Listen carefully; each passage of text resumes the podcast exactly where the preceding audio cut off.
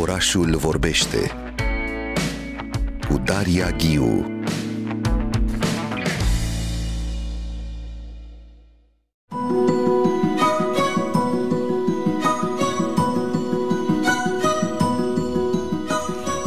deschidem uh, primul dialog din această dimineață cu Adriana Sohodoleanu. Bună dimineața, Adriana! Bună dimineața! Să știi că am anunțat acest subiect mai devreme, am analizat un pic semnificația stereotipurilor, aceste imagini preconcepute, nu reprezentări de fapt simplificate pe care le aplicăm uneori unui individ, unui grup uman, unei națiuni. E un subiect uh, pe care astăzi îl aplicăm în această zonă culinară, dar mai târziu o vom face și din perspectiva psihoterapiei. Um, un subiect pe care l-am ales împreună, nu-i așa, săptămâna trecută și aș vrea să te întreb um, cum se construiesc aceste stereotipuri culinare? Ele vin în jurul unui aliment consumat frecvent de un anumit popor, un obicei culinar, cam care ar fi direcțiile în care au luat aceste stereotipuri, dragă Adriana? Cred că de cele mai multe ori uh, stereotipurile vin din exterior, sunt aplicate de uh, indivizi care nu au uh, aceleași obiceiuri alimentare uh, și atunci uh, sunt, ele devin ușor de observat la ceilalți. Știți cum e, vedem uh, mai ușor uh, paiul din ochiul celuilalt decât bârna noastră și atunci uh, ne, uh, ne este ușor să simplificăm, exact cum ai spus tu mai devreme, um, și să asignăm un uh, anume cuvânt um, sau o idee uneori um, încărcată de, de semnificații uh, și când e vorba de uh, modele de consum alimentar. Acum, da, așa cum ai spus tu, există stereotipuri uh, culinare asignate unor etnii, națiuni, grupuri de persoane. Există însă și stereotipii uh, culinare care se bazează pe, uh, pe gen, pe uh, sănătate, aport nutritiv uh, sau pe vârstă, de exemplu, sau, bineînțeles, rasă. Hai să le, să le luăm pe rând un pic. Hai să vorbim de acele stereotipii legate de, de o anumită națiune. Ce fac italienii, ce fac francezii, ce se spune că facem noi? Sunt cele mai cunoscute, nu? Noi suntem mămăligari. A, și nu știu de ce, de multe ori pare așa o injurie, nu pare ceva foarte, uh, foarte plăcut să auzi că suntem neam de, de mămăligari, însă uh, și italienii sunt neam de mămăligari, cei din nord, și ei se mândresc cu asta. Uh, poate că vine din uh, faptul că mămăliga sau porumbul era practic hrana casei, dar grâul era cel care era uh, evaluat uh, pozitiv, uh, valorizat mai mult, fiind mai rar. Și atunci cumva a mânca mămăligă față de a mânca pâine albă de domn, de boier, duce totul în, în zona penuriei, a sărăciei, a unei clase inferioare din punct de vedere al veniturilor și poate al, al statutului. Um, italienii nu sunt doar mămăligari, cei din nord, li se spune macaronari, nu? pentru că de cele mai multe ori bucătăria italiană este redusă la pizza și, și pasta și uh, de la atât de multe tipuri de paste, iată, sunt uh, numiți macaronari. Era iarăși un stereotip negativ uh, adresat de italienii din nord, celor din sud, mm-hmm. care mâncau aceste paste, um, le mâncau chiar pe stradă, era un street food la sfârșit de secol XIX, o mâncare foarte sățioasă, dar prea puțin um, sofisticată în acea vreme, mai ales dacă se putea mânca pe stradă și ne închipuim cum ar fi astăzi să mâncăm paste pe stradă, uh, probabil că am avea multe scene nu atât de romantice precum Doamna și Vagabondul, ci mai degrabă cu mult sos peste tot. Um, nici francezii nu au probat și ei au fost numiți broscari uh, pentru că unul dintre ei consumă picioare de, de broască, de pui de baltă. Cum când vine vorba de stereotipiile culinare adresate negative, derogatorii adresate uh, francezilor, de cele mai multe ori vin de la rivalii lor eterni de la englezi. Mm-hmm. A existat totdeauna așa o râcă între cele două națiuni, mai știm și noi alte alte exemple. Uh, și pentru că francezii sunt nu, inventatorii gastronomiei și au uh, preparate care englezilor li se par foarte sofisticate, automat au asociat această uh, complexitate și uh, grad înalt de, uh, de complicare când e vorba de a produce mâncarea cu o lipsă de caracter. E, în definitiv, spun e ceva superficial să mănânci, să acorzi atâta atenție uh, unui, unei activități uh, absolut necesare și care uh, se termină în jumătate de oră și, practic, uh, opera ta din farfurie dispare. Englezii fiind, uh, văzându-se prin comparație, ca având o bucătărie solidă, nutritivă și clară și la obiect, uh, fără prea multe farafastăcuri și, uh, și fonfleuri. Chiar uh, mă gândesc că noi am ajuns la acest subiect exact um, pentru că săptămâna trecută discutai despre diferența între francezi și englezi și această luptă între ei uh, când e vorba despre gastronomie. Uh, uite că politic.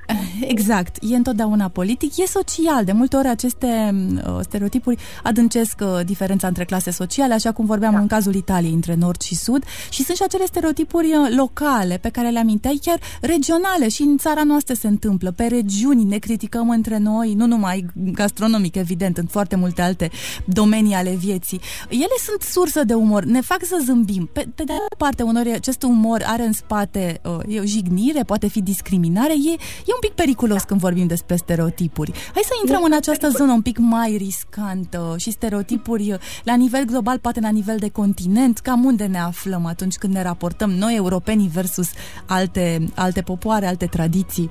Um, uite, aș avea două exemple. Mă gândesc la mâncarea mexicană, care este văzută ca fiind picantă uh, și uh, ieftină de multe ori.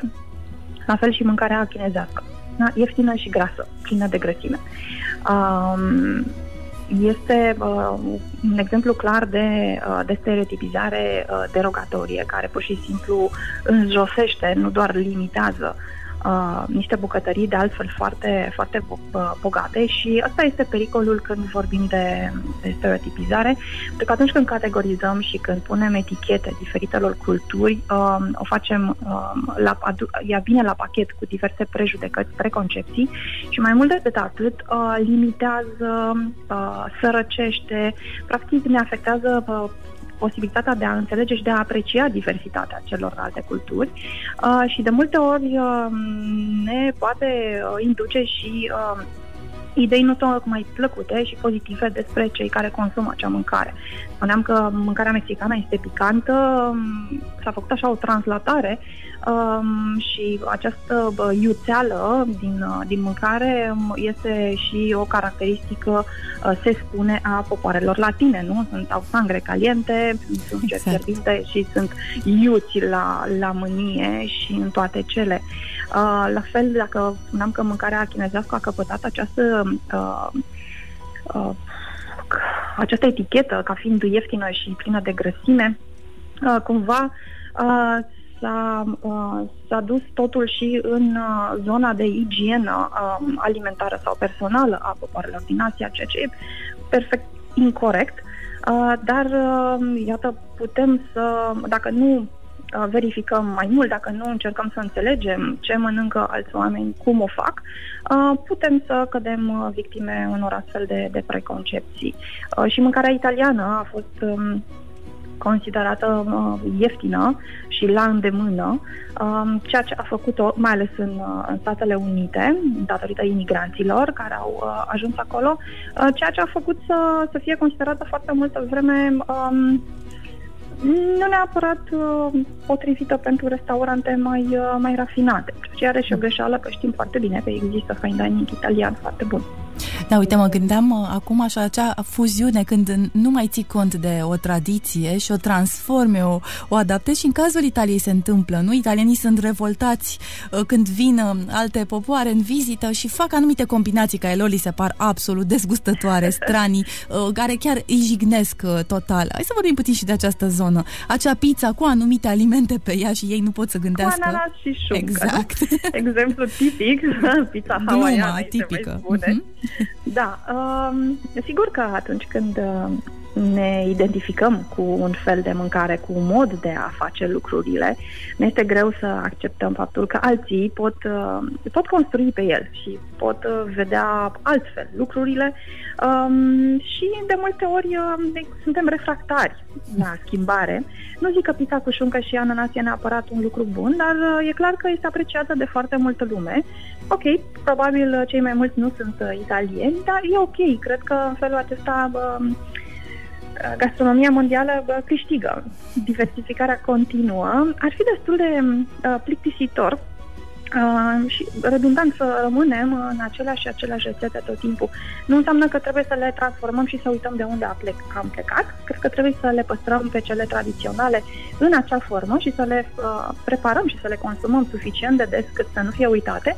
În același timp să ne dăm voie să ne jucăm cu ele, pentru că ele pot coexista uh, noul cu vechiul. Și apoi să nu uităm că orice tradiție a fost cândva o inovație care a prins și oamenii au, au uh, repetat, au repetat, au repetat până când a ajuns să pară uh, tăiată în piatră, ceea ce nu e neapărat adevărat. Și astăzi încep tradiții, um, deși noi nu ne dăm seama și peste 20-30 de ani copiii, nepoții bă, vor considera că așa se face maică. Așa s-a făcut întotdeauna. Da, mereu suntem reticenți atunci când e vorba despre inovație. Am și eu un mic exemplu personal îngrozitor pentru italieni și apoi mai am o întrebare pentru tine. Mă gândeam acum, eram acum mulți ani în Italia, cred că aveam 20 și ceva de ani și am eram cu prieteni italieni, am cerut o pizza și ce să beau eu lângă pizza aia? Am cerut un hmm. suc de caise, au fost îngroziți. Nu poți să mănânci pizza cu un suc al albicoca lângă tine. Nu se poate așa ceva. Da. Un nectar. Cum să combin nectarul cu pizza? N-am să uit că i-am, i-am șocat uh, pe italieni. Dar erau, în fine, erau amuzați. Dar să a, veniți voi, uite, vii tu cu alte tradiții. Nu se poate să faci asta, ești în Italia. Totuși un pic era, îi deranjam și eu pe ei, dar e și deranjant în, caz, în momentul în care ei tot marcau. Ești aici, tu să ne respecti cu totul tradițiile, dar eu pot să înțeleg asta. Am o întrebare, pentru că la început dădeam exemplu um, cu pâinea albă, spuneai, a nobililor. În timp am realizat, nu, pâinea neagră era cea pentru săraci, era mult mai ieftină, mai populară. În timp s-a întors surata. Ce se întâmplă atunci când aflăm că pâinea neagră acum e mult mai apreciată, considerată uh, nutritivă? Ce se întâmplă în istorie când sunt asemenea turnuri? Poate și cu orezul se întâmplă asta, cu anumite elemente pe care le criticam foarte populare, care apoi devin și ele populare într-o altă uh, clasă socială, să spunem așa, mai târziu. Că... Înțelegi tu, da. Da, da, da. Uh, sunt exemple foarte bune și uh, pâinea și uh, orezul. Um, și zahărul, am putea să adăugăm aici, uh, practic uh, s-a făcut un switch, o inversare a uh, modului în care au fost evaluate de către societate și cred că vine din, din schimbări foarte complexe care au loc. Um, odată de schimbări ale modului în care sunt înțelese alimentele și nutrienții din ele. Da? Știm acum că lucrurile bune se află în, în tărâțe, în uh, germen și uh, nu în uh, făina super procesată. Știm acum că uh, zahărul este, este rău, uh, dar înainte de fapt zahărul îl, se mânca foarte mult pentru că era foarte scump și era o problemă de statut.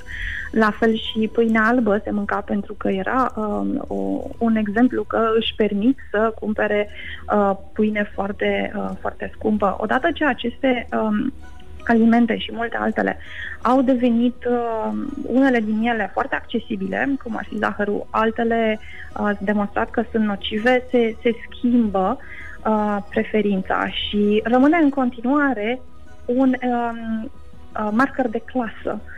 Uh, pentru că știm bine, cei bogați își permit să cumpere ceea ce este sănătos nu doar ceea ce e la modă, pe când cei săraci uh, trebuie să se mulțumească cu ceea ce le permite buzunarul, care înseamnă pâinea super procesată, pentru că acum ea e, e, e mai ieftină decât era înainte, uh, alimente care au un aport crescut de zahăr, pentru că um, acela uh, dă gust și uh, maschează lipsa altor uh, altor ingrediente mai, uh, mai bune ca gust, ca sănătate. Mă gândesc acum la prăjituri. O prăjitură care e foarte, foarte dulce, um, te păcălește și nu-ți dai seama că nu are unt, are margarină, nu-ți dai seama că e o ciocolată um, um, falsă, artificială, nu una care să aibă masă de cacao um, și tot așa. E o schimbare foarte interesantă aceasta prin care ceea ce era perceput uh, într-o perioadă ca fiind bun, um, bun, sănătos, la modă, dezirabil, um,